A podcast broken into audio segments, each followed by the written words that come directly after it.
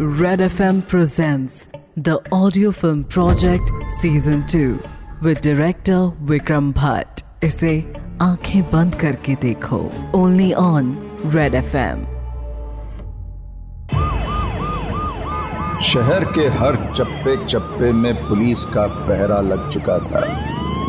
आदर्श को यकीन था कि आज रात तक ही वो सीरियल किलर अपने अगले शिकार की आहुति देने वाला था। जयपुर शहर की हर भट्टी, हर फर्नेस और यहाँ तक कि शमशान में भी पुलिस का घेरा लगा हुआ था। इस बीच राज और आदर्श अपनी पुलिस जीप में बैठे हुए शहर के दौरे पर निकले थे। शहर में चल रही हलचल को देखकर आदर्श के मन में बस यही बात आ रही थी कि ये लोग कितने अनजान है और वो भी सिर्फ़ आने वाले खतरे से नहीं, बल्कि आने वाले वक्त से भी, अपनी ज़िंदगी से जो हर पल बदलती रहती है। ख्यालों में डूबे आदर्श का ध्यान राज की एक बात से टूटा। उसने कहा, पुलिस तो हर जगह लग चुकी है, और अब तक कोई भी ऐसी चीज़ नहीं हुई जिसे देखकर शक हो। मुझे तो लग रहा है वो खूनी ओवर कॉन्फिडेंस में कुछ ज़्यादा ही बोल गया। इस पर आदर्श ने नाम में सर हिलाते हुए कहा, नहीं सर, वो किलर का नहीं, बल्कि हमारा ओवर कॉन्फिडेंस है। वो खून करेगा ज़रूर। लेकिन मुझे अब भी लग रहा है कि कुछ तो है जो हमसे छूट रहा है। कोई कोई डिटेल। ये सुनकर राज भी एक गहरी सोच में पड़ गया, क्योंकि आदर्श का कहना भी गलत नहीं था। अपने दुश्मन को कमज़ोर मानना कई बार सबसे बड़ी गलती होती है। कि तभी आदर्श ने एक हड़बड़ी के साथ कहा, सर, आपने कहा था ना कि साइको सिंह को जब आपने अरेस्ट किया था तो उसके बाद आपने इंटरव्यूज़ किए थे उसके साथ? तब इंटरव्यूज़ का कोई रिकॉर्ड किया गया था? क्या हम उन टिप्स को सुन सकते हैं, सर? इस पर राज ने सोचते हुए कहा, आप पुलिस रिकॉर्ड्स में ढूँढने पर वो मिल सकते हैं ज़रूर, मगर क्यों चाहिए तुम्हें वो टेप्स इस पर आदर्श ने तुरंत गाड़ी को मोड़ा और कहा, पता नहीं सर, मगर मेरी इंस्टिंक्ट्स कह रही है कि उन टेप्स में हमें कुछ और भी मिल सकता है. कुछ ही देर में आदर्श और राज पुलिस रिकॉर्ड डिपार्टमेंट में खड़े थे।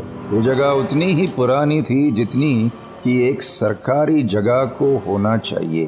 फाइल्स के बड़े बड़े ढेर और उन पर जमी धूल। आदर्श ने उन्हें देखते हुए कहा, सर, चाहे कुछ भी हो जाए, रात होने से पहले हमें उन टेप्स को ढूंढनी होगी, वरना अगले मर्डर को हम रोक नहीं पाएँगे, सर। यह सुनकर राज ने हामी भरते हुए बाहर खड़े कांस्टेबल्स को भी अपने पास बुला लिया और सभी लोग एक फुर्ती के साथ उन टेप्स को ढूँढने में लग गए। इतने बड़े कमरे में हज़ारों फाइल्स के बीच उन टेप्स को ढूंढना एक नामुमकिन सा ही काम लग रहा था। मगर इसके अलावा और कोई चारा भी तो नहीं था। टेप्स को ढूंढते हुए काफ़ी वक्त बीत गया था। तभी आखिरकार एक कांस्टेबल ने चिल्लाते हुए कहा, साहब साहब साहब मिल गया। साइको सिंह साल उन्नीस ये सुनकर राज के चेहरे पर राहत आ गई। उन टेप्स पर हर मर्डर के हिसाब से नंबर लिखे थे और आदर्श को जो टेप चाहिए थी, वो थी नंबर फोर आदर्श ने तुरंत उस टेप को प्लेयर में डाला और ले का बटन दबा दिया।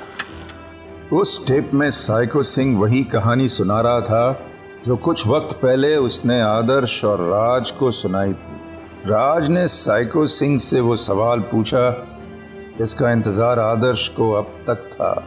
उसने पूछा तो तुम कह रहे हो कि तुमने एक आदमी को जलाकर मार डाला, मगर उसकी बॉडी पुलिस को कैसे नहीं मिली? साइको सिंह ने हँसते हुए कहा, जो राख बन जाए, वो मिट्टी में मिल जाता है इंस्पेक्टर साहब।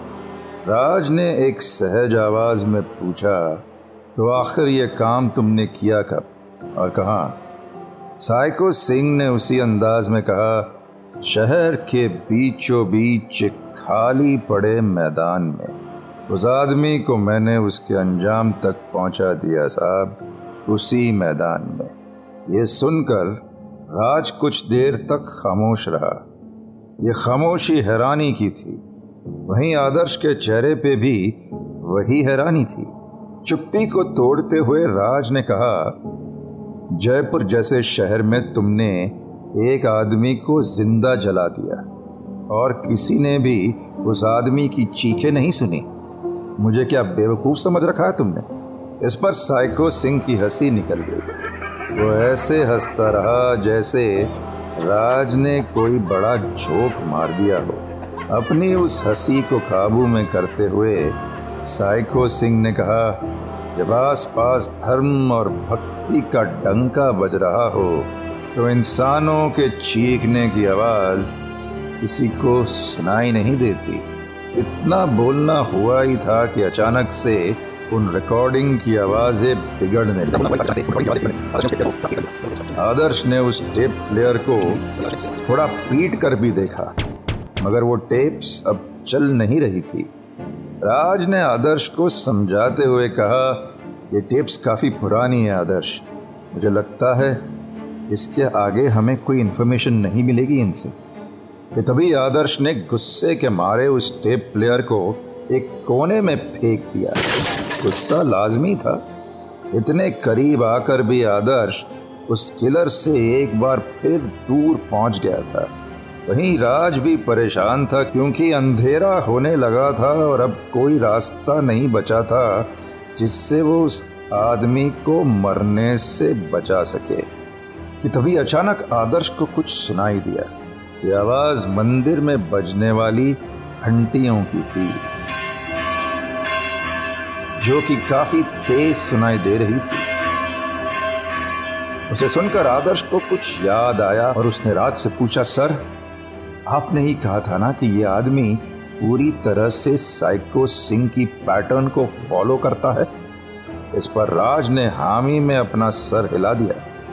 आदर्श ने कहा अभी अभी साइको सिंह ने बताया कि भक्तों की आवाज़ के बीच उस आदमी की चीखें किसी को सुनाई नहीं दी। यही है हमारा क्लू सर हमें ऐसी जगह ढूंढनी है जहाँ पर कोई बड़ा सा मंदिर हो और उस मंदिर के आसपास कोई मैदान भी हो। हमें कैसे भी रात की आरती से पहले उस जगह पर पहुँचना होगा, वरना एक बार फिर हम उस मर्डरर से हार जाएँगे, सर। ये सुनकर राज को भी समझ आ गया कि आदर्श ठीक कह रहा था। कुछ ही देर में पुलिस ऑफिसर शहर के हर मंदिर और उसके आसपास की जगह की छानबीन में लग गए। वहीं आदर्श और राज भी जीप में बैठे हुए चले जा रहे थे। दोनों की नज़रें बस कोई भी ऐसे सुराग को ढूंढ रही थी जिससे वो अपनी मंजिल तक पहुँच जाए। कई मंदिरों के पास छानबीन कर लेने के बाद भी कुछ हाथ नहीं लगा था। अब बस आखिरी मंदिर बचा था जो कि शहर से थोड़ी दूरी पर था। आखिरकार वो मंदिर भी आ गया। आरती की तैयारी शुरू हो चुकी थी। आदर्श ने राज से कहा वक्त कम है। हमें अलग अलग जाकर ढूंढना चाहिए, सर। और बिना वक्त गवाए आदर्श और राज मंदिर के आस पास के इलाके में घूमने लगे। दिन भर की थकान और प्रेशर के बावजूद वो दोनों हर गली, हर घर को पूरी सावधानी से चेक कर रहे थे कि तभी आदर्श को एक पुराना स्कूल दिखाई दिया, जो कि मंदिर के ठीक पीछे बना हुआ था। आदर्श उस स्कूल के गेट पर पहुँचा और देखा कि वो बड़ा सा लोहे का दरवाज़ा जर्जर हो चुका था। बात साफ़ थी कि स्कूल कई दिनों से बंद पड़ा था। आदर्श के कदम उस जगह से पलटने ही वाले थे कि तभी उसकी नज़र एक अजीब सी चीज़ पर पड़ी। गेट के ठीक नीचे एक लोहे की चेन के साथ एक ताला पड़ा हुआ था। आदर्श ने उस ताले को उठाकर देखा तो उसका माथा टनका, क्योंकि ताले पर चोट के निशान थे।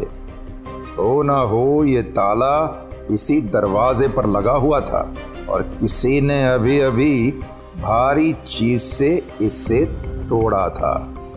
इतना सोचना हुआ ही था कि तभी आरती की आवाज़ आदर्श के कानों पर पड़ी।